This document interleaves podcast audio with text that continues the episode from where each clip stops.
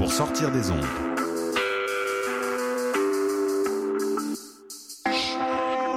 Podcast, musique, découverte. Sur choc.ca. La musique au rendez-vous.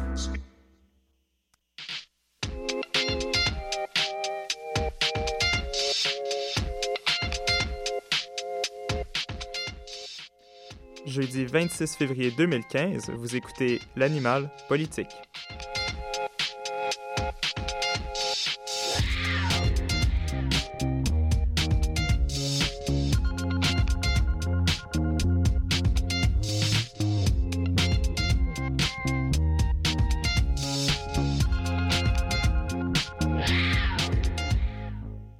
Bienvenue à votre rendez-vous politique hebdomadaire, l'animal politique. Ici Jean-Philippe Guilbeault à l'animation. Cette semaine, les grandes villes seront à l'honneur et aujourd'hui, nous vous présenterons des chroniques portant sur les bidonvilles en Afrique, l'envers de Dubaï, la situation de trois grandes villes canadiennes ainsi qu'un top 10 des paradis fiscaux. Finalement, le projet du phare de Québec sera discuté en table ronde. Nous discuterons également en ouverture euh, sur euh, euh, les problèmes de sécurité dans certaines villes en Europe. Sans plus tarder, je vous souhaite une excellente émission en notre compagnie.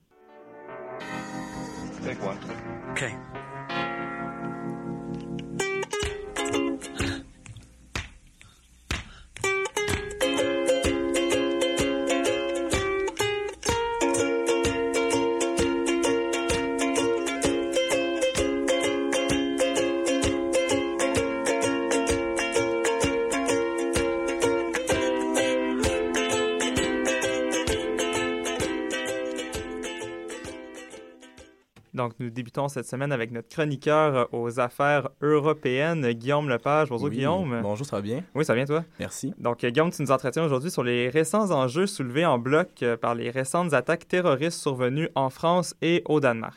Oui, alors aujourd'hui, j'avais pour mandat cette semaine d'aborder les grands enjeux inhérents aux importantes villes d'Europe avec les récents attentats te- terroristes survenus à Paris en France et à Copenhague au Danemark. Il m'apparaissait pertinent de vous entretenir sur la sécurité intérieure de ces, de ces grandes villes-là, euh, sur leur aspect excessivement cosmopolite également, très pluriculturel, et sur ce flou présentement qui plane quant aux limites de la liberté d'expression. Donc, sans surprise, je vous annonce ceci, Jean-Philippe, la France est aux prises actuellement avec plusieurs problèmes de nature délictuelle, plusieurs actes de violence qui éclatent un peu partout, mais qui se concentrent essentiellement dans les grandes agglomérations, dis-je bien, de l'Hexagone. Évidemment, Jean-Philippe, qui dit agglomération dit également cosmopolitisme. Alors, ce terme-là, c'est un peu flou. Mhm. C'est est- c'est quoi exactement? Le... Ouais, ben, je vais ouais. vous expliquer en fait. euh, il peut être à la fois péjoratif et positif. Je m'explique.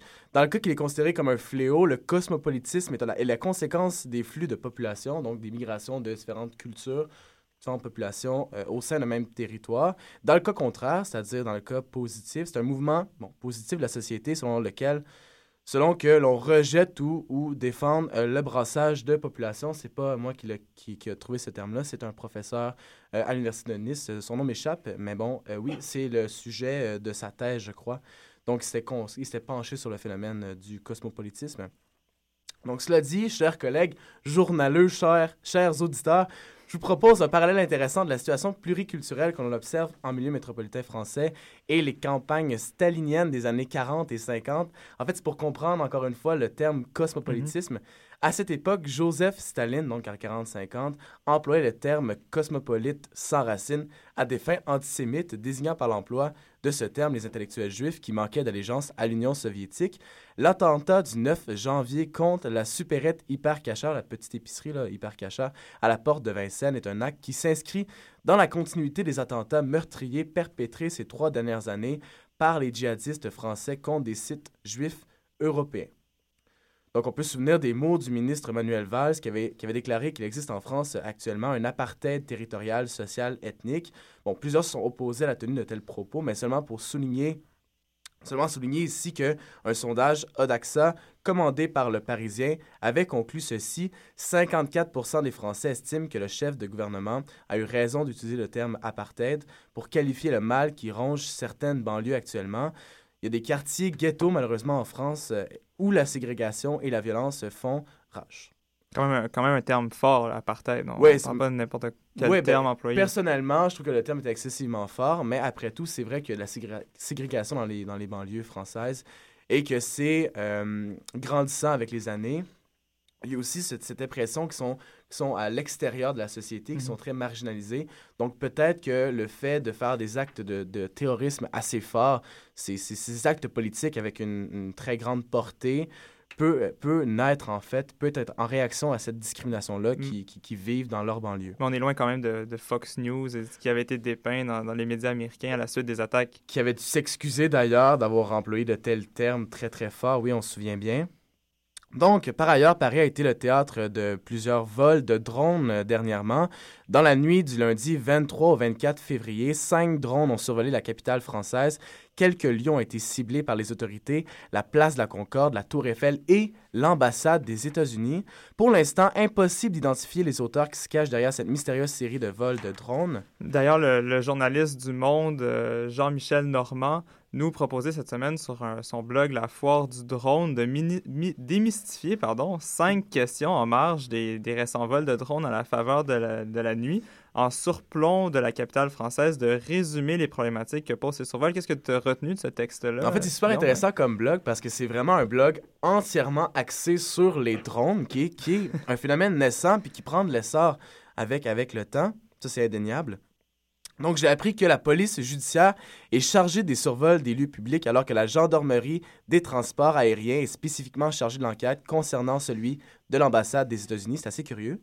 Donc, peut-être un traitement de faveur pour nos voisins du Sud, on ne le sait pas. Il est plausible de croire que la crainte qui plane est appréciable si de telles mesures ont été apportées pour enquêter sur ces survols énigmatiques. Le monde entier a été témoin des assauts qui sont survenus dans les derniers mois. À mon sens, c'est une véritable explosion de la violence à laquelle nous avons récemment assisté. Les attaques chez Charlie Hebdo par la fratrie Kouachi et l'assaut d'Amédi Koulibaly contre cette supérette cachère, hyper cachère, oui. Charlie Hebdo a pavé la voie à d'autres attaques ensuite à Copenhague, au Danemark, où deux fusillades ont eu lieu. C'est l'enjeu de la liberté d'expression qui a été mise en exergue. Même chose que pour Charlie Hebdo. Donc, c'est en fait, c'est pas moi qui l'a dit, c'est l'avis du rédacteur en chef du quotidien danois BT Olav Scanning Andersen. Rappelons-nous, Jean-Philippe, deux personnes, un réalisateur danois et un bénévole de confession juive euh, qui surveillaient une synagogue ont été tués dans cet attentat. Et brièvement, tu, tu nous proposes d'aborder un autre enjeu euh, qui est omniprésent dans les villes d'Europe, un enjeu qui existe également en Amérique du Nord. C'est- Quel enjeu on parle C'est exactement? la sécularisation, en fait. Je m'étais entretenu avec un professeur ici à l'UQAM, un chargé de cours qui est spécialiste des religions, Frédéric Castel. Je lui ai demandé est-ce que la sécularisation est à l'origine peut-être de cette montée de l'intégrisme religieux? Brièvement, la sécularisation, c'est quoi? C'est Mhm. la baisse de l'influence de l'Église catholique dans nos sociétés. C'est la montée de la laïcisation, en fait. C'est le transfert, la passation des, des, des, des, fonctions qui est assurée normalement par le clergé Mhm. aux fonctionnaires de l'État qui sont, bon, peut-être de confession X, mais qui sont dans le cadre de leur fonction laïque. Donc, lui m'avait répondu que non. Il croyait pas que c'était directement en lien avec la sécularisation, mais que peut-être euh, on pouvait croire, comme je l'avais dit tout à l'heure, que le fait qu'ils soient discriminés en marge de la société, ça pourrait expliquer le fait qu'ils veulent faire un geste politique fort pour se faire entendre et pour crier un cri du cœur finalement qu'avait Mhm. employé Frédéric Castel. Donc voilà. Donc, des leçons peut-être qu'on pourrait tirer éventuellement par rapport au débat de la charte euh, au Québec, qui est aussi un enjeu de, de laïcisation. Tout à fait, le parallèle est assez, oui, tient la route, tout à fait, je suis d'accord avec toi, euh, peut- Jean-Philippe. On peut garder tout ça à l'œil euh, bientôt. là, Un pour- dossier à suivre. Un dossier à suivre, comme Voilà. toujours. Voilà. Donc, euh, merci Guillaume pour, pour cette chronique. Maintenant, on se tourne du côté de l'économie. Cette semaine, on emprunte une formule à la BuzzFeed. Pourquoi? Notre collaborateur Carl Vaillancourt revient d'un voyage autour du monde pour nous dresser son, attention, top 3 où aller placer mon argent, euh, mon entreprise en fait, pour sauver de l'impôt. Donc, on entend souvent parler euh, des, des paradis fiscaux. Premièrement, bonjour Carl.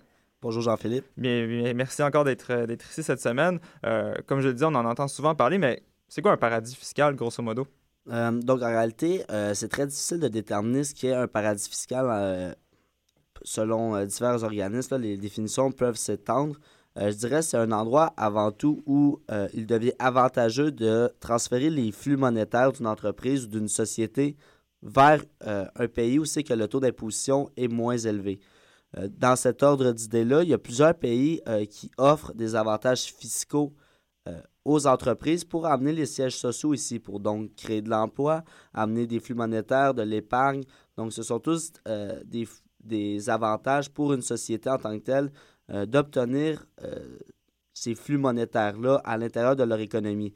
de ce fait, le Canada ainsi que plusieurs autres pays adoptent des positions plutôt mitigées actuellement. Donc, on peut le voir actuellement avec l'austérité aussi au Québec qui a amené des, plusieurs problématiques de ce côté-là. Euh, on revient souvent sur les entreprises qui ne sont pas assez taxées, mais ça, ça relève d'un problème euh, à l'échelle mondiale où c'est que euh, les pays, en fin de compte, certains pays sont, comment je pourrais dire, déréglementés par rapport au marché et donnent un accès total aux entreprises et n'imposent aucune, aucun pourcentage d'imposition ou de taxes à ces entreprises-là. Donc, ça ne laisse pas grand choix aux dirigeants de devoir aller dans cette direction-là. C'est un un combat inégal entre certains, entre certains pays autour du monde à, ce niveau-là. Et on entend souvent la différence, de, le terme aussi de paradis offshore. Euh, c'est quoi la différence entre un offshore et un paradis fiscal? Un paradis fiscal, en réalité, c'est là où je peux déménager mon siège social pour... Euh, parce que c'est le siège social d'une entreprise qui doit, euh, qui doit faire face aux réglementations des entreprises. Donc, euh, de ce côté-là, lorsque je déménage le siège social, exemple, je prends Bombardier et je déménagerai son siège social aux Bahamas. Mhm. Maintenant, Bombardier devrait payer les épaules et il faisait face aux lois des Bahamas et non du Canadien. Il y a des arrangements qui sont faits entre certains pays, donc des côtés bilatéraux qui se créent, euh, où c'est que ça amène des fois là, des, retombées économiques, des, transferts un peu qu'on peut appeler d'imposition. Mhm. Euh, puis les offshores, c'est quelque chose de particulier un peu, c'est du réinvestissement qui se fait à l'étranger dans des actifs de compagnie. Euh, qu'est-ce qu'un actif? Ben, c'est euh, tout ce qui est tangible en réalité qu'une entreprise peut acheter. on va dire tangible parce que la plupart du temps, il, y a, certains biens aussi intangibles, mais ça va être beaucoup trop complexe d'expliquer ça ici à la radio. Donc, le bien tangible, en réalité, on peut parler de compte client d'une entreprise autre euh, ça, peut être, euh, ça peut être aussi euh, des meubles, des immeubles d'une entreprise. Donc, ils vont acheter ça à l'étranger. Ils vont être, en fin de compte, vont devoir faire face aux réglementations fiscales, aux lois fiscales qui sont en place là-bas. Mm. Donc, ça, c'est des avantages. Ils appellent ça du réinvestissement étranger. Puis ça limite le, niveau d'imposition. Parfait. Donc, on va y aller sans plus tarder. on va y aller rondement avec le, fameux top 10 selon la firme Vaillancourt et Vaillancourt. Donc, en, dixième place, on retrouve la Suisse donc, peux-tu nous en parler un peu plus? Euh, qu'est-ce qui se passe en Suisse qui en fait un, paradis fiscal? Bien, écoutez, euh, tous ceux qui sont euh, adeptes des nouvelles, on a pu voir avec les petits problèmes de la HBC, avec SwissLeaks, entre autres, où c'est qu'il y avait différents gestionnaires d'un peu partout à travers le monde qui plaçaient leur argent dans des comptes à très, pour justement s'évader, avoir de, de l'évade fiscale qui est illégal en soi. donc, en Suisse, ce qui est particulier, c'est que tu peux négocier ton taux d'imposition lorsque tu es une, personne physique, donc un, particulier ou une entreprise. Euh, puis ce qui est aussi très intéressant, euh, c'est seulement à partir de 90 000 euh, là-bas, donc 90 000 francs suisses, ce qui est environ 120 000 ici, que tu vas payer de l'imposition. Donc, quand même intéressant. Très on, va, on va y aller avec une surprise ici. En neuvième position, le Canada. Donc, on serait, selon la firme Vaillancourt Vaillancourt, un paradis fiscal.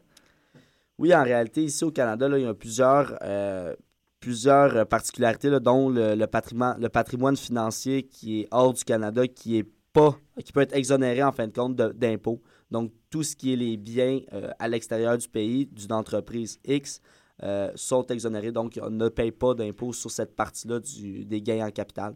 Donc, assez avantageux. Puis, toutes les nombreuses déductions à la source aussi permettent aux entreprises de payer de faibles sommes d'impôts ici. On va y aller en bloc pour les, prochains. Donc, euh, en huitième, septième et sixième place, on retrouve respectivement Gibraltar, le Panama et quand même une autre surprise, un, pays quand même assez euh, développé et actif sur la scène internationale, le Royaume-Uni. Oui, euh, en réalité, ces trois pays-là sont un petit peu distincts de la façon que ça fonctionne. Donc, tout d'abord, Gibraltar, tu n'es pas imposé tant que tu n'as pas d'activité en place. Donc, si, exemple, j'exploite une entreprise ailleurs, je ne paye pas d'impôt. Ça, c'est pour le Gibraltar. C'est quand même une voie qui est intéressante. Pour ce qui est du Panama, euh, on peut voir qu'il y, y a une exemption d'impôt sur les revenus à la source qui sont non locales. Un peu le même principe. Donc, euh, le, le dirigeant qui perçoit de l'impôt d'une de ces sociétés qui est située ailleurs ne paye pas d'impôt, ce qui peut attirer souvent les retraités puis les activités internationales. Fait que les gens qui s'éparpillent un Mhm. peu.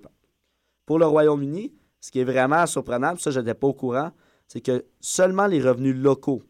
Donc, tu dois avoir le statut de résident pour pouvoir être imposé. Donc, euh, un travailleur qui obtiendrait son visa pour aller travailler là-bas euh, paierait de l'impôt, mais quelqu'un qui se déplacerait là-bas pour euh, des activités commerciales ou quoi que ce soit ne paierait pas d'impôt. Excellent. On va y aller avec la cinquième, la quatrième position. On va garder le top 3 pour, tout de suite après. Malte et en quatrième position, l'île Maurice.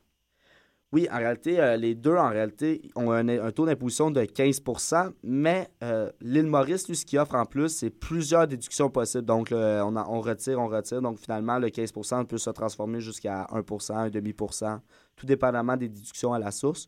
Puis, le MALT, euh, ben, c'est seulement les personnes retraitées qui payent 15% Donc, si vous approchez de l'âge de la retraite, peut-être penser à déménager. Et le fameux top 3. Donc, sans surprise, en troisième position, on retrouve les Bahamas. Euh, Il n'y a pas de grande surprise ici. Euh, en deuxième place, il y a Monaco. Et le grand champion de, de l'évasion fiscale, si on peut dire, Andorre, avec sa capitale, Andorre-la-Vieille. Plus de détails? Oui, en réalité, euh, donc, ce qui est intéressant, à Bahamas, tout le monde, on se le cachera pas. Donc, euh, taux d'imposition euh, faramineux de 0% Donc, euh, ça, c'est sur les personnes. Donc, euh, les, les sociétés, eux, c'est la même chose. Donc, il n'y a personne vraiment qui paye l'impôt. Comment ils se financent, je ne sais point, mais c'est leur choix.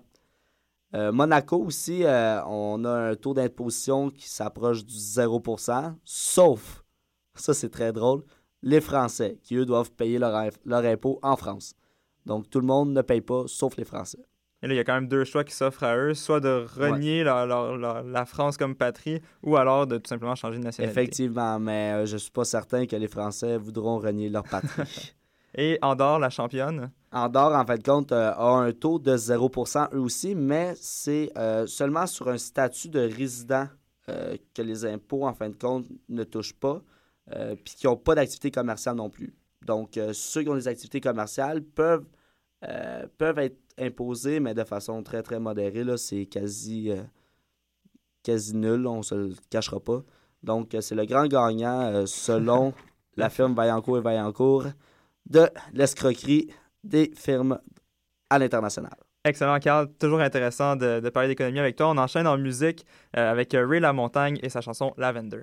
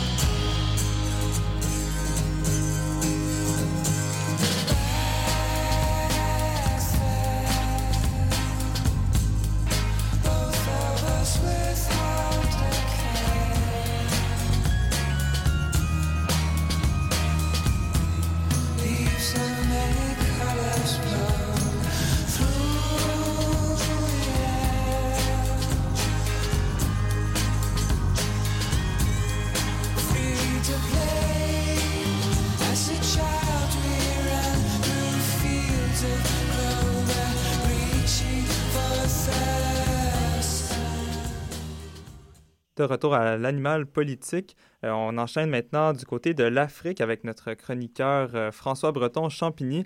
Comme nous l'avons vu jusqu'à maintenant, les grandes villes du monde euh, comportent des défis immenses qui sont parfois vieux comme la Terre. Et aujourd'hui, François va nous entretenir sur un sujet délicat, c'est-à-dire la présence de nombreux bidonvilles sur le continent africain. Donc, François, peux-tu nous expliquer, à moi et à nos auditeurs, quel est le lien entre les grandes villes et les bidonvilles en Afrique? Oui, euh, avec plaisir, euh, Jean-Philippe. Euh, écoute, bien, premièrement, bonjour, comment ça va? Ça va bien, toi? Ça va super bien. Écoute, avant de commencer ma chronique, il faut que je t'avoue un petit quelque chose, Jean-Philippe.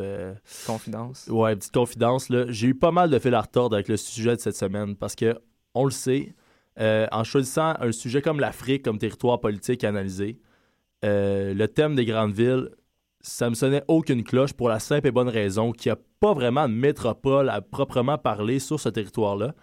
Donc, je suis comme tourné vers l'autre côté de la médaille en abordant le thème des bidonvilles qui rentre un peu en contradiction avec les grandes métropoles. Et dis-moi, qu'as-tu relevé en analysant la situation des bidonvilles? Eh bien, étonnamment, plein de choses intéressantes, JP. Euh, pour commencer, par exemple, je vais vous faire une petite définition de c'est quoi un bidonville pour nos auditeurs qui ne sauraient pas euh, nécessairement c'est quoi spécialement un bidonville. Donc, selon les Nations Unies, c'est une zone urbaine très densément peuplée qui est caractérisée par un habitat inférieur aux normes et misérable, en souligné. Quand même. Euh, donc, c'est euh, peu euh, souhaitable pour n'importe qui. Et le plus triste là-dedans, c'est que l'Afrique, sans étonnement, c'est que c'est le continent le plus touché de la planète. selon des estimations d'ONU Habitat, il y a 200 millions de personnes en Afrique subsaharienne qui vivaient dans les bidonvilles en 2010, soit 62% de la population urbaine de la région.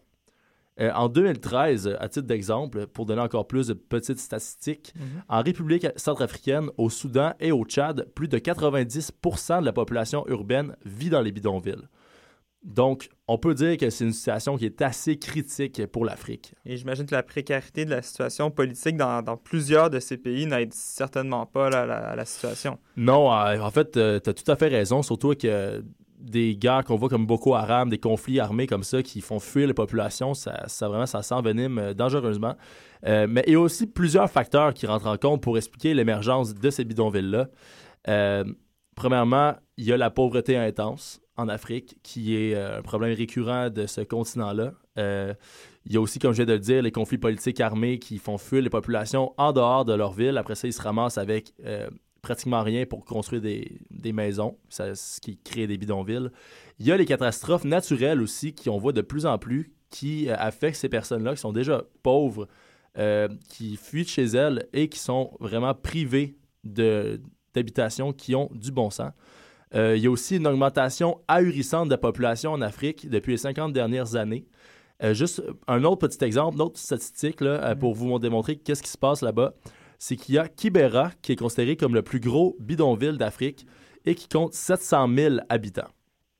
Cette ville-là, est située euh, à Nairobi, qui est la capitale kenyane, où l'on dénombre environ 200 bidonvilles et où la population est passée de 119 000 habitants en 1948 à plus de 3 100 000 aujourd'hui. Donc là, euh, c'est tous, on peut voir que c'est tous des éléments qui contribuent à la prolifération des bidonvilles de façon vraiment euh, ahurissante. Est-ce qu'il existe une forme de, soutien de la part de la communauté internationale pour remédier à ce problème? Est-ce qu'il y a quelque chose qui, se passe dans les, grands, euh, dans les grands pays de ce monde? Écoute, j'aimerais te dire oui avec un oui définitif mais je suis pas trop sûr, en fait, de vraiment l'efficacité de la communauté internationale dans le dossier. Euh, donc, depuis 2000, il y a eu le sommet du millénaire qui réunissait tous les pays membres de, des Nations Unies à New York pour jeter des nouvelles balises afin de contrer euh, l'inégalité euh, partout sur la planète sous toutes ses formes. il y a eu aussi une section spéciale dédiée à l'Afrique, aux défis africains, lors de cette, de cette conférence-là, de cet rassemblement-là, pardon. Mm-hmm. Et euh, on stipulait comme objectif général, je vais vous citer, c'était quoi? De prendre des mesures spéciales pour relever les défis qui sont l'élimination de la pauvreté et la réalisation du développement durable en Afrique, y compris l'annulation de la dette, l'amélioration de l'accès au marché, l'accroissement de l'aide publique au développement et des flux d'investissement étrangers directs, ainsi que des transferts de technologie.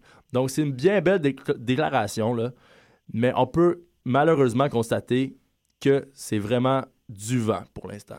Et est-ce que l'aide vient exclusivement de l'international ou le continent africain, il y a également une instance responsable du dossier à l'interne? Il y a effectivement une, instance responsable du dossier euh, qui s'appelle la Conférence ministérielle africaine sur le logement qui a été mise sur pied justement après ce sommet euh, du millénaire-là.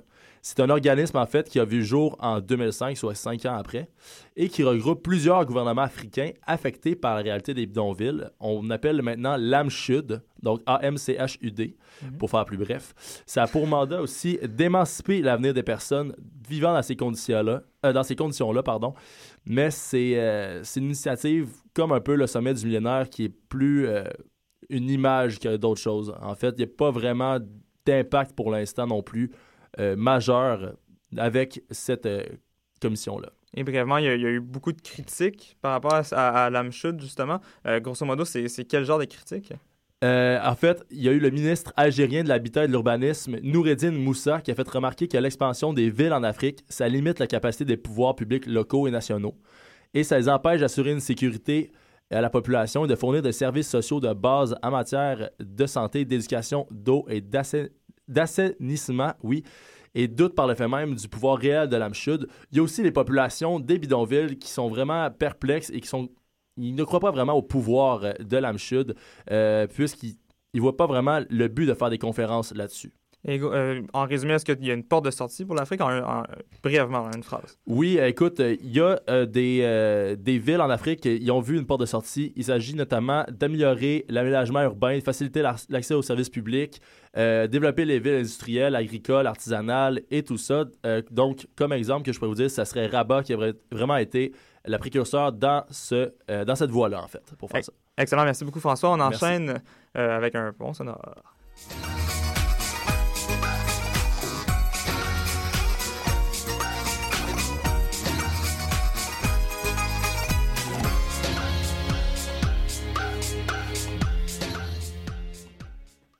Suite à ce merveilleux pont sonore, euh, on se tourne, euh, comme je voulais le, le faire plus tôt, euh, du côté d'Alexis Bouliane, Oui. qui est avec nous aujourd'hui. Bonjour Alexis. Salut Jean-Philippe. Salut. Donc, tu viens nous parler d'une ville qui a connu une expansion fulgurante dans les dernières années jusqu'à devenir un symbole du capitalisme. Oui, un, sy- un symbole du capitalisme, c'est peut-être ma définition personnelle. Là, vous pensez peut-être que c'est Québec City, du maire La Baume, et non, c'est Dubaï, aux Émirats Arabes Unis.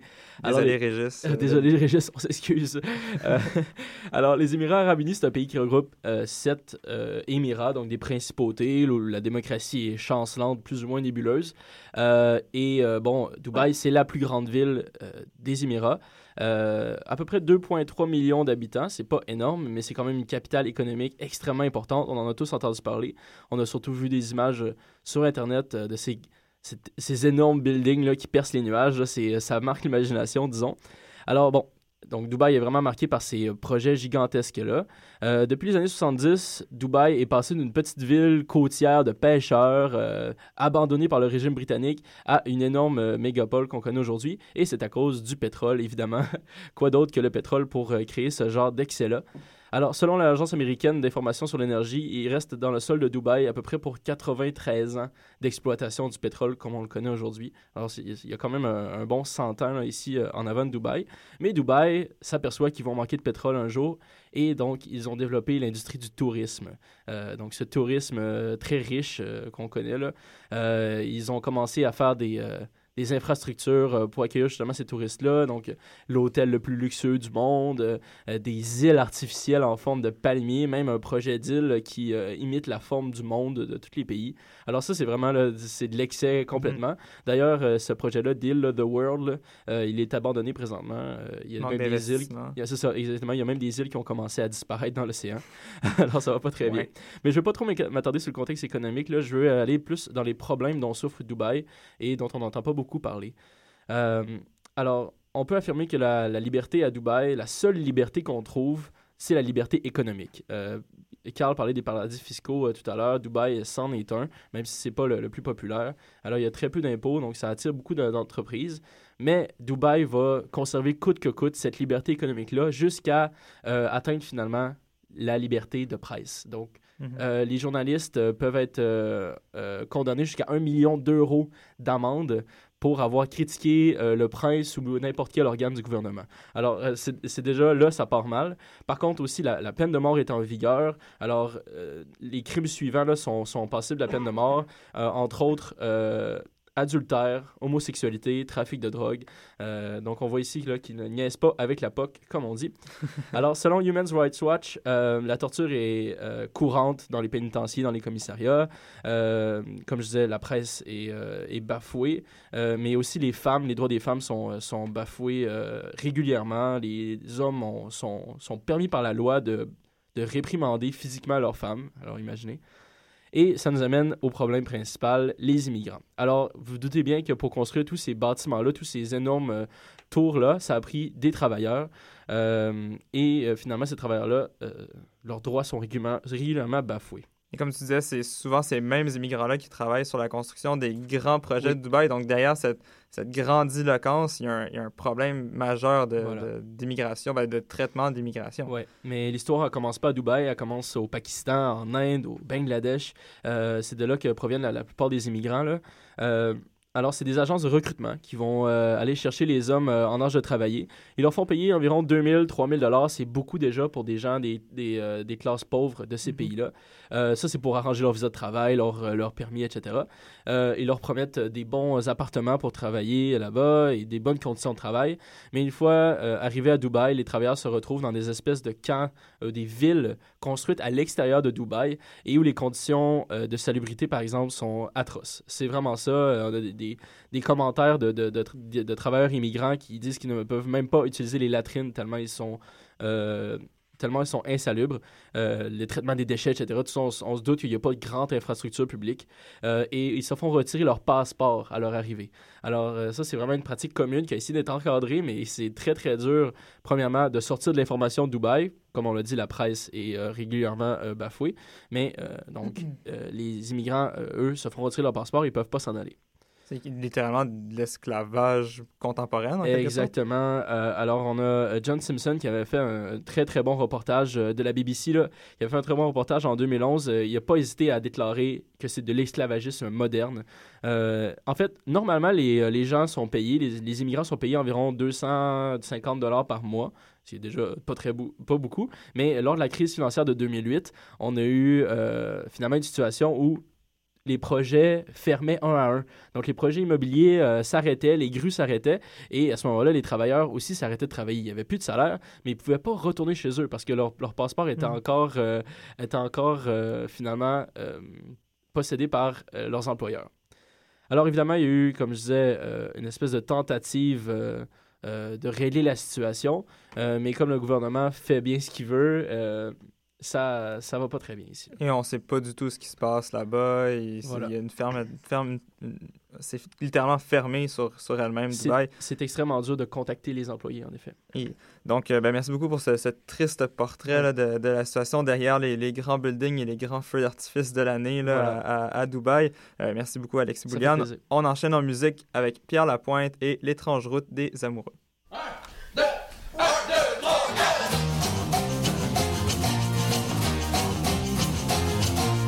Je t'ai donné mon coin de ciel, tu m'as donné ton cœur de miel, et nous sommes depuis tous les deux sur l'étrange route des amoureux. Si la vérité sort de nos yeux, nous jouerons les imbéciles heureux, exhibant nos rêves faussement pieux sur l'étrange route des amoureux.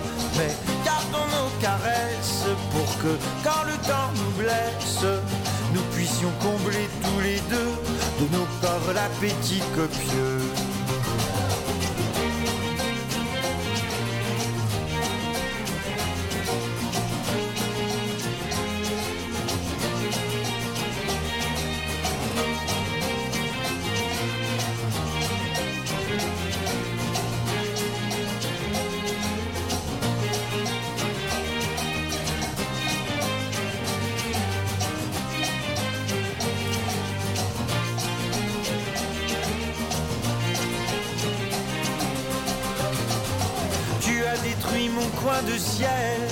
J'ai massacré ton cœur de miel. Depuis que nous sommes tous les deux sur l'étrange route des amoureux, La vérité a brûlé nos yeux, c'est l'insolence des moments heureux. On se sent tout à coup bien trop vieux pour l'étrange route des amoureux. Mais gardons nos promesses, puisque quand la vie nous blesse, nous devons combler tous les deux de nos espoirs l'appétit copieux. Je t'ai donné mon coin de ciel, tu m'as donné ton cœur de miel, et nous sommes depuis tous les deux sur l'étrange route des amoureux. De retour à l'animal politique, euh, cette fois-ci sur la scène fédérale. Notre spécialiste de la politique canadienne, Nicolas Boniro, vient nous parler des trois plus grosses villes au Canada, soit Vancouver, Toronto et Montréal. C'est définitivement d'un océan à l'autre. Bonjour Boniro. Salut Jean-Philippe, euh, tu as tout à fait raison. Je vais parler de Vancouver, Toronto et Montréal, au grand désarroi des gens de Québec, bien sûr. Donc, euh, Régis Labombe est définitivement euh, attaqué de toutes parts aujourd'hui à l'animal politique. Euh, et on va justement en reparler à notre table ronde plus tard là, au courant de l'émission. Plus sérieusement, cette fois, la ville de, Vancouver, en Colombie-Britannique, connaît des difficultés en ce moment dans le domaine de l'immobilier, euh, ce qui fait un cercle vicieux et qui empêche de faire rouler correctement l'économie. Peux-tu nous expliquer les raisons de cette problématique, Nicolas? Euh, ouais, c'est quelque chose que peut-être peu de gens savent, mais tu as effectivement raison. Vancouver connaît des difficultés sur le marché des habitations. En fait, le problème vient du fait que les maisons qui sont achetées dans certains secteurs à l'ouest de la ville, par exemple autour de la Dunbar Street, restent vacantes et ne sont pas utilisées par leurs propriétaires. Est-ce que ça veut dire que les maisons qui sont achetées n'ont pas le temps d'être habitées car elles coûtent trop cher? Les gens n'ont donc pas les moyens de se les procurer? Euh, non, Jean-Philippe, en réalité, c'est justement le contraire. L'immobilier à Vancouver est en plein boom économique. Le problème vient du fait que plusieurs personnes achètent des résidences pour simplement les vendre plus cher après peu de temps. C'est comme s'ils mettaient de l'argent à la bourse dans le but de l'avoir fructifié, mais seulement à la place d'acheter des actions, ils achètent des maisons. Cependant, ce mécanisme qui s'est éparpillé un peu partout dans la ville a des effets néfastes sur l'économie générale de la municipalité, puisqu'en moins de, euh, puisque, puisque vu qu'il y a moins de gens qui habitent à certains endroits, euh, cela crée moins de demandes, ce qui a pour conséquence de faire fuir certains magasins de la région touchée. Évidemment, en ayant moins de magasins, cela engendre une spirale infernale qui ne fait qu'empirer la situation. Et quand on pense à des endroits où les maisons restent désertes et ont de la difficulté à trouver preneur, on pense tout de suite à, des exemples comme les villes américaines comme Détroit qui a justement fait faillite, euh, Baltimore ou Philadelphie. Alors qu'est-ce que la situation de Vancouver a de similaire à, ces villes américaines? En fait, il n'y a rien de similaire euh, avec euh, ce qui se passe dans les villes américaines. C'est euh, très différent. Il faut rappeler que ces villes ont de la misère à trouver des gens qui veulent rester là-bas à cause du haut taux de criminalité que l'on peut observer, ainsi que de l'économie qui est en dépression. Comme tu l'as dit, euh, Détroit est en faillite, puis euh, euh, son industrie automobile ne marche pas beaucoup ces temps-ci. Donc, dans le cas de Vancouver, ce qui est spécial, c'est que les gens ont abandonné leur domicile alors qu'il n'y avait pas encore de graves problèmes économiques. D'ailleurs, dans un article du Globe and Mail datant de la fin de l'année 2014, on explique le, pro- le problème en faisant mention que les gens ont commencé à spéculer sur les maisons du quartier sans pour autant prendre en considération qu'une telle action à long terme pourrait causer la destruction de la, communauté pardon, qui l'entoure. Et lorsqu'on regarde la situation de Vancouver, n'y a-t-il pas une, contradiction, une espèce de paradoxe dans le sens où euh, cette ville qui connaît elle-même la difficulté à combattre l'itinérance, mais en même temps qu'il y a un, grand nombre de, ma- de maisons qui restent inhabitées, donc il y a, il y a beaucoup de, maisons pour des gens qui en auraient de besoin. C'est vrai, notre voisine à, l'ouest a également un, problème un problème d'itinérance à combattre, comme les autres grandes villes de notre pays d'ailleurs, comme Toronto et Montréal, mais ça, on y vient dans un instant. De plus, selon plusieurs, la situation n'est pas prête de s'améliorer puisque la direction dans la ville n'a pas changé depuis que cet enjeu a refait surface. Il est bon de rappeler aux gens qui nous écoutent pardon, que Vancouver avait elle aussi, comme Toronto, une course à la mairie qui s'est terminée à la fin de l'année 2014. C'est alors le maire en place, Gregor Robert- Robertson, qui avait obtenu une reconduction de mandat avec son parti Vision Vancouver. Toutefois, les personnes qui s'inquiètent du problème des propriétés désertes n'ont pas été rassurées car ce candidat promouvait, aux dernières nouvelles, le statu quo dans ce domaine. La ville est donc loin de s'être débarrassée de son problème de spéculation. On va passer tout de suite à Montréal. euh, on- Après ça, on va faire un petit tour vite à Toronto. Mais à Montréal, tu voulais proposer un, un- un petit jeu questionnaire avec nos collaborateurs réunis ici. Euh, Qu'est-ce que tu voulais nous proposer exactement, euh, Nicolas? Euh, eh bien, dans le fond, euh, est-ce que tu es prêt à participer toi aussi, Jean-Philippe? oh, oui, je, je- ah oui, je me prête au jeu, c'est sûr. Euh, c'est bon. Alors, euh, disons qu'on te met en équipe avec Guillaume et euh, Frank avec euh, Bouliane. C'est bon. Euh, dans le fond, vous êtes deux équipes. Vous, vous devez me nommer un enjeu euh, montréalais. Puis euh, après ça, ça sera le tour à l'autre équipe jusqu'à ce qu'une équipe euh, ne puisse plus me dire aucun enjeu qu'il y a dans notre belle ville. Et donc, Parfait, je, je suis je animateur, donc euh, je commence. C'est, euh, je- Mais là, moi, j'ai un bémol à apporter à ça, par exemple. C'est que Ouais. moi et Alexis, on vient pas de Montréal. Ouais. Tandis que Guillaume et Jean-Philippe, les deux viennent de la région de Montréal au moins. On va s'essayer quand Techniquement, même. Guillaume vient de la, la couronne nord de Montréal, mais j'avoue que c'est la grande région On va, on métropolitaine. va s'essayer quand même. On va s'essayer quand même. Mais J'avoue je tiens à dire que si on remporte pas le défi, On il y a saura quand qu'on même- va. on, on vous laisse le premier choix d'abord. Ok. Ah, c'est bien ça.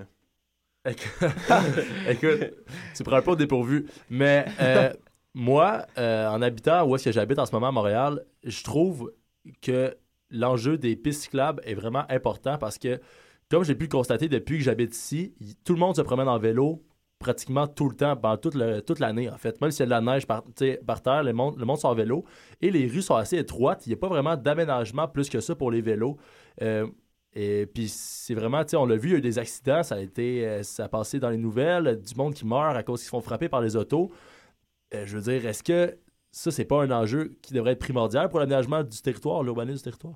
Euh, oui, tu as raison. euh, le- les pistes cyclables te donnent un point, en fait, parce que Yes. c'est vraiment un enjeu qui euh, va faire encore jaser. D'ailleurs, ça va recommencer dès cet été parce que là, on voit moins de vélos l'hiver, mais bon. Mais encore là, j'aurais un bémol à apporter là-dessus parce que le phénomène du vélo d'hiver prend un essor assez considérable dans les dernières années, si on veut. Même que le Devoir avait, avait un dossier spécial sur ce phénomène-là, justement. Donc, euh, moi, je, je- je suis tout à fait d'accord avec toi, là, François. Là. Effectivement, il faut, euh, faut placer cette question-là au sommet de nos priorités. Même quand l'ennemi Voilà. est avec nous, ça va bien. Très bon Moi, je vais y aller avec le, le- en, en lien avec justement ce que tu as dit, le vélo, le déneigement. Parce que si, Ah, on veut ouais. que les, si on veut que les cyclistes puissent se, se promener l'hiver, il faut que les rues soient bien déneigées à Montréal. Est-ce que Mhm. ça, ça nous donne un point, euh, Nicolas? Oui, ça vous donne un point. Euh, donc, euh, maintenant, rapidement, en rafale. euh, J'entends pas beaucoup Alexis parler. l'autre Peut-être équipe, qu'Alexis a Ah, un point à soulever. Euh, non, en fait, euh, moi, je je connais vraiment pas les problèmes euh, euh, publics de Montréal, désolé. M'aides pas beaucoup, là, je trouve, Alex. Je préfère pas me prononcer. donc, Est-ce qu'on a comme euh, une équipe perdante, dans le fond? euh? ben, regarde, il va falloir qu'on s'incline, là, je pense. c'est ça, euh, désolé. rendu là, euh, je pense que... Voilà. Voilà. C'est- Après un point. Ça, ça a été Ben, rapidement. ben, Je, je vais faire mon Ouais. Paul Hood et nommer quelques autres enjeux Vas-y, qui vas-y, font partie vas-y. de Montréal. Vas-y, mon Paul. Euh, dans le fond, euh, vous avez nommé le déneigement et le cyclisme, mais on aurait aussi pu parler du pont Champlain. Euh, on aurait pu parler euh, La STM. La STM. Avec on le- pu prolongement parler de la ligne du bleue, ouais. règlement P6. Oui, euh, effectivement. qui a été euh, récemment, euh, on va pas dire aboli, mais comme changé. Ouais, il y a Ben, les, les, les, les, les- les- Le, le projet 1540, la, co- la, construction d'un centre commercial à Mont-Royal, Ah, pourrait ouais. possiblement tuer le, le- le- mais pas tuer, mais avoir un effet assez euh, appréciable sur le commerce de détail ici à Montréal. Donc, Ouais. Montréal a quand même son lot d'enjeux. On va aller faire un petit Ouais. tour vite vite à, à Toronto cette fois-ci pour euh, conclure ce, ce survol canadien des trois grandes villes. Euh, Nicolas, qu'est-ce que tu as à nous dire grosso modo sur euh, la ville reine? Euh, comme tu l'as dit, Jean-Philippe, c'est- une, une organisation de Toronto Yacht Equity Strategy. En fait, tu l'as pas dit, mais c'est pas grave, je te le dis pour toi. Parfait. qui s'occupe de la protection de la jeunesse. Donc, moi, j'ai été sur Internet, j'ai trouvé un document PDF d'une vingtaine de pages de cet organisme-là qui s'occupe des enjeux à Toronto, mais qui touche particulièrement la jeunesse. Euh, donc, euh, si on fait un petit survol des euh, propos qui sont dits dans ce document, par exemple, le, système de services et de coordination de la ville est mal adapté parfois aux gens de la, ben, aux jeunes de la ville reine en fait. Puis euh, on fait des recommandations parce que c'est fun parce qu'il y a toujours une colonne d'enjeux et une, une colonne pardon de recommandations euh, à droite. Et c'est euh, la, la ville de Toronto pourrait re- recréer une autre loi pour mieux coordonner et planifier le service de transport pour les jeunes. Donc, donc ça, c'est un petit exemple de tout ce qu'on peut y retrouver. Et euh, ben, je vous invite à aller faire un tour. Donc, dans le fond, on peut simplement euh, taper de Toronto Yacht Equity Strategy dans tout bon moteur de recherche, sauf Bing. toujours sauf Bing. Donc, euh, merci Nicolas pour ce survol euh, canadien des grandes villes.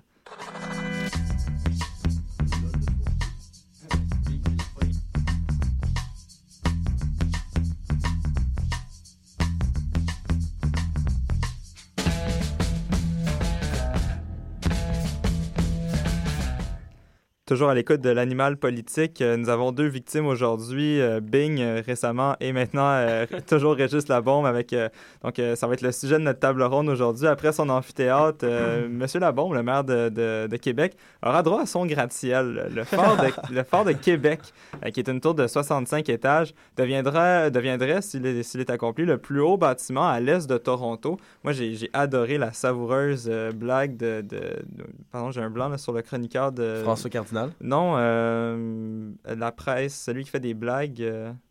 Patrick Yes. Lagacé. Non, en tout cas, j'ai, là, un blanc là, sur son nom, mais qui avait dit qu'avec cette tour de 65 étages, si Régis Labon n'a pas son équipe de hockey, ben, il va pouvoir aller sur le top de- du building, regarder les games à Vegas, si jamais c'est, c'est Las Vegas qui a l'équipe. Mais euh, un projet d'envergure, donc, euh, qui ne fait certainement pas l'unanimité, ce qui est le cas de, de bien des projets qui sont souvent plus grands que nature. Euh, et mes collaborateurs sont ici pour en discuter. Euh, premièrement, au niveau architectural, quelles sont les lacunes de ce projet? Je ne sais pas si, si quelqu'un voulait intervenir. Là, Ben, moi, je ferais oui? peut-être un lien avec euh, Dubaï, en fait, que Alexis parlait tout à l'heure. En fait, il y a comme une, espèce de guirlande qu'ils ont posée sur le sommet pour, soi-disant, établir un lien avec notre héritage maritime, un peu comme Dubaï. Mais là, on plaque le, le modèle de Dubaï sur le modèle de Québec. Oui, Est-ce que je suis le seul qui a un petit malaise ça, ici? euh? exactement. Si on, si on, justement, si on regarde Dubaï, cet, cet hôtel-là à laquelle tu fais référence, le Burj Al Arab, il est en train de tomber en pièces présentement. Les, les, les plafonds sont en train de tomber dans les chambres, tout ça. Donc, on veut vraiment pas prendre Dubaï comme exemple. Je veux juste euh, spécifier, c'est Stéphane Laporte. Ah, Que je- ah, je, je oui, cherchais le nom. Stéphane Laporte. Donc, Ah, si Stéphane Laporte nous écoute, euh, je tiens à m'excuser euh, formellement d'avoir oublié son nom. Euh, je vais aussi faire un petit tour d'horizon vite vite. C'était la question euh, du jour euh, au niveau des médias sociaux. Euh, Il y, a, il y a Émile Cardinal qui nous a fourni une perle, euh, d'après moi, de jeux de mots par rapport à ce projet-là. Donc, euh, le projet du fort de Québec, ben, c'est pas fort fort. Je Ah, si on- si on la ça. comprend. Euh, et euh, donc, euh, Carl Vaillancourt également, qui est notre collaborateur, euh, qui, euh, qui cette fois-ci s'attaquait plutôt à Montréal et qui, qui se, se plaignait des nids de poules et euh, du bris, des bris d'aqueduc. Euh, parce que dans le fond, la table ronde, ce que je veux euh, voir avec vous, en plus du Fort de Québec, c'est également les problèmes d'urbanisme dans la métropole euh, québécoise, donc dans- ici à Montréal. Euh, je ne sais pas si vous avez des, euh, des, des- des commentaires à faire, Guillaume, qui lève la Ben, main. clairement, encore. en fait, euh, pour les vélos, ça rentre dans l'esprit de l'urbanisme, j'imagine, mais un urbanisme divers. C'est comme on. on- Il n'y a pas une ville, je crois, c'est en Suisse, où les installations d'hiver sont permanentes et les gardent euh, pendant. Je pense que tu en as déjà Dans, entendu dans les parler pays aussi. scandinaves. Exactement, ouais, en au- général, dans les pays Danemark. scandinaves, ils gardent, c'est ça. Ils gardent les installations d'hiver parce que c'est pas. ils- en fait, ils se forcent à avoir une esthétique architecturale intéressante pour les garder tout le long de l'année, ce soit pas laid. Puis ensuite, euh, c'est ça. Donc, quand vient l'hiver, on s'entend, l'hiver euh, dure assez, assez longtemps, durant une année. là. C'est on- au moins, là, euh, au moins aux deux tiers de l'année. On est en, avec la neige et tout le froid. Donc, je pense que ce serait intéressant de faire ça à l'avenir, avoir l'esprit en tête que l'hiver est une réalité inhérente au Québec. On est dans un climat très froid. Il faut faire quelque chose d'un point de vue architectural qui, qui est en lien avec ça, qui est en cohésion avec ça. Puis même quand on parle d'urbanisme, on peut aussi pen- penser à la cohabitation de l'homme et de la nature, si on peut dire. Euh, on prend le projet euh, Fleuve-Montagne du maire Coder. Mhm. Euh, avec lequel d'ailleurs je suis, je suis d'accord. Euh, c'est une espèce euh, de, de symbiose entre l'homme et la nature pour nous connecter un peu Mais- plus finalement avec le fleuve qui nous entoure, le Mont-Royal qui Mais est qu'est-ce que c'est exactement ce projet C'est une, une promenade de 3 km environ qui va relier finalement le, le vieux port de Montréal au Mont-Royal. OK. Alors ça va vraiment faire une espèce de, de- de lien entre finalement cette nature qu'on oublie si facilement sur l'île de Montréal. deux, deux emblèmes aussi de la ville. Ouais. Exactement, pas penser à. Montréal sans le Voilà. penser au Mont-Royal. Il y a également un, un certain Louis Pelcha-Labelle. On euh, connaît pas. On connaît Inconnu. surtout pas un inconnu euh, qui a écrit sur Facebook un, un- qui une suggestion de remaniement qui est nécessaire en termes d'urbanisme à Montréal. Euh, selon lui, il faut arrêter de bâtir des infrastructures pour la machinerie et les voitures et remettre l'humain au cœur du développement urbain. Un peu une idée qui est, selon moi, au, au centre des, des préoccupations de Projet Montréal, là, qui, qui est un peu anti-voiture, si on Ouais. considère le maire euh, Luc Ferrandez. Ouais. Euh, mais pour revenir au, au projet du Fort de Québec, on, on va arrêter de, de, de bâcher Montréal, on va aller du côté de Québec. Est-ce qu'il y avait au niveau architectural des éléments qui, qui, ont, qui sont ressortis? Oui, François? Ben, écoutez, là, on dit que euh, l'architecture de la- du futur phare de Québec, euh, ça, ça déplairait, ça serait, ça n'aurait pas rapport avec le reste de la ville. Mais selon le fidèle journal de Québec, l'architecture plairait aux résidents de Québec. Donc, Mhm. 4 personnes sur 5, 79% ont été séduites par l'architecture du projet. Un pourcentage d'appui identique au projet d'amphithéâtre en 2011, selon Caroline Roy, qui est responsable euh, des euh, sondages chez Léger Marketing. Donc, au niveau populaire, on, on a l'appui euh, a l'appui. selon les sondages, Ouais. toujours. Nicolas, tu voulais ajouter quelque chose? Euh, oui, euh, moi, je, je, je voulais seulement dire que je suis d'accord que ça va dénaturer euh, l'architecture qui est déjà mise en place euh, à, à Québec. En fait, euh, euh, j'ai essayé vraiment, vraiment fort de me positionner euh, pour le projet et d'essayer de me faire un peu l'avocat du diable parce que je sais qu'il y a plusieurs personnes ici qui sont également contre ce projet-là. Mais j'ai pas vraiment réussi à trouver de bons arguments pour me rallier derrière cette cause-là. Euh, peut-être que les gens de Québec, euh, j'ai j'ai de la misère un peu à dire ça, mais c'est peut-être une question de Ben. d'honneur et de, de fierté que, pour laquelle ils il a- ils appuient ce projet-là, mais ils n'ont peut-être pas encore conscience de toutes les conséquences que ça peut amener à- par la suite. Un phénomène du voisin gonflable, peut-être, euh, Guillaume? Ben, peut-être un point positif que je pourrais te, te, te, te proposer, c'est que au moins la, la communauté d'affaires est intéressée à investir à Québec. Peut-être que ça, c'est un bon exemple que c'est un, un phénomène qui est positif, là, on s'entend. Là. On voit qu'il y a un intérêt de la communauté d'affaires à investir à Québec, de créer un- un- une artère commerciale avec comme point central cet édifice-là Mhm. du fort. Euh, mais je pense que tu as un point à soulever, François. Oui, ben, je vais encore citer euh, Madame Roy. En fait, euh, elle disait dans le même article que les résultats sont clairs, sont éloquents.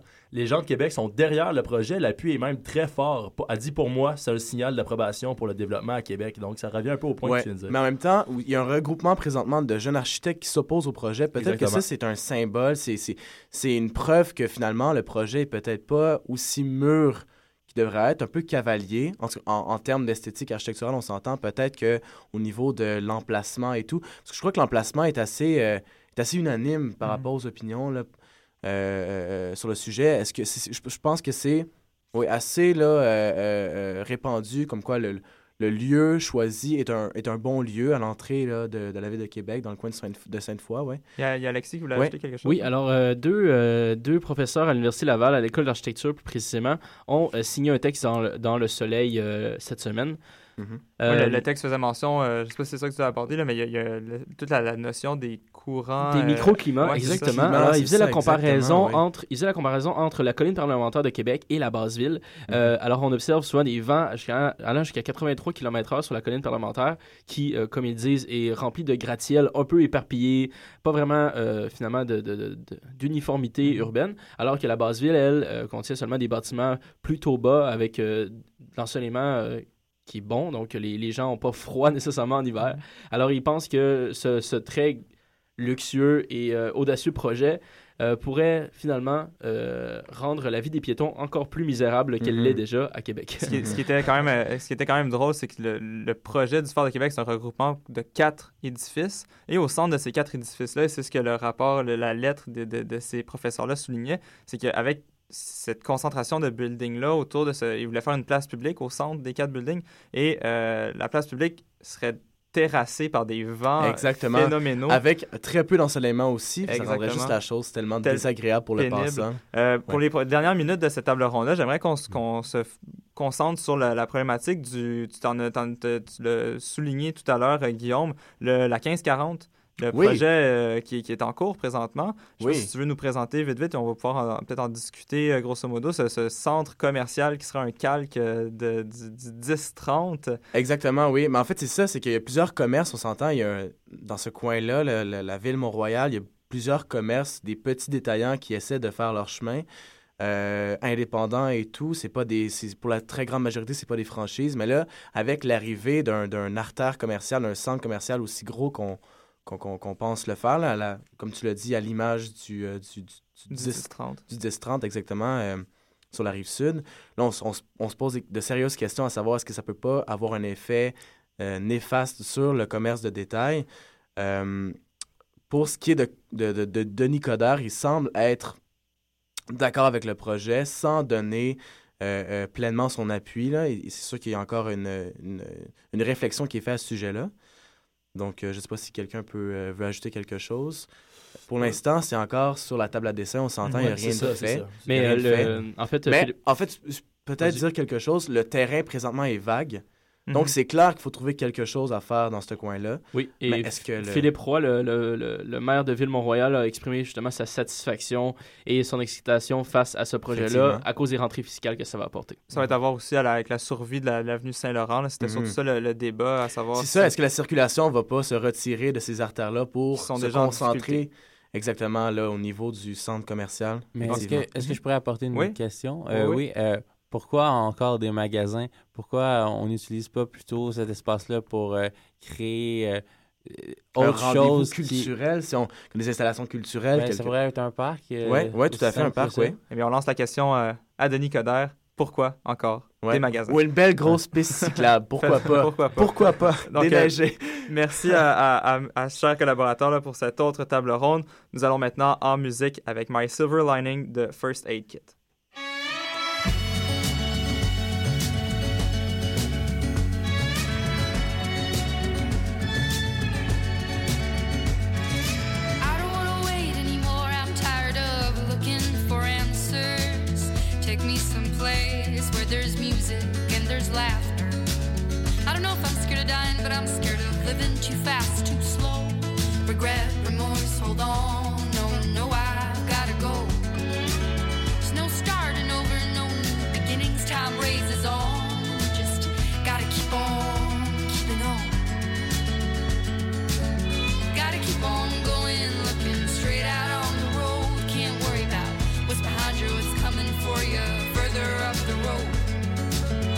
Try not to hold on to what is gone. I try to do right what is wrong.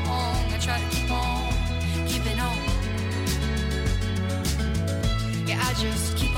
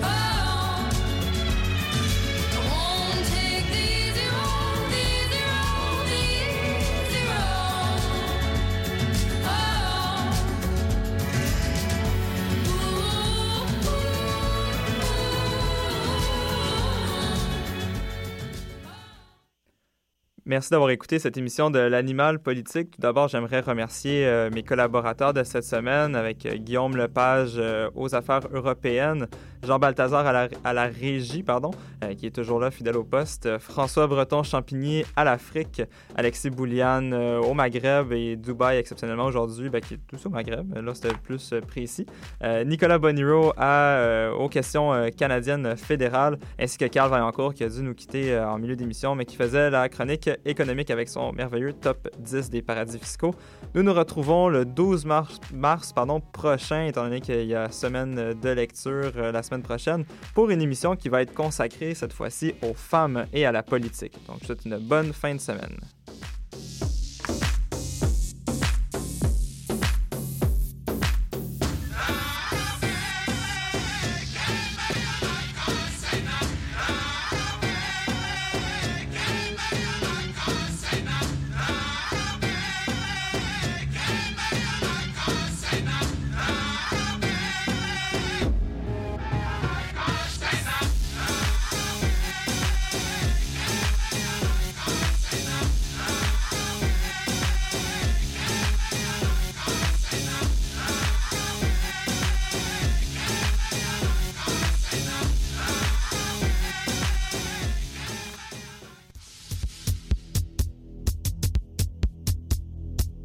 Vous écoutez Choc pour sortir des ondes.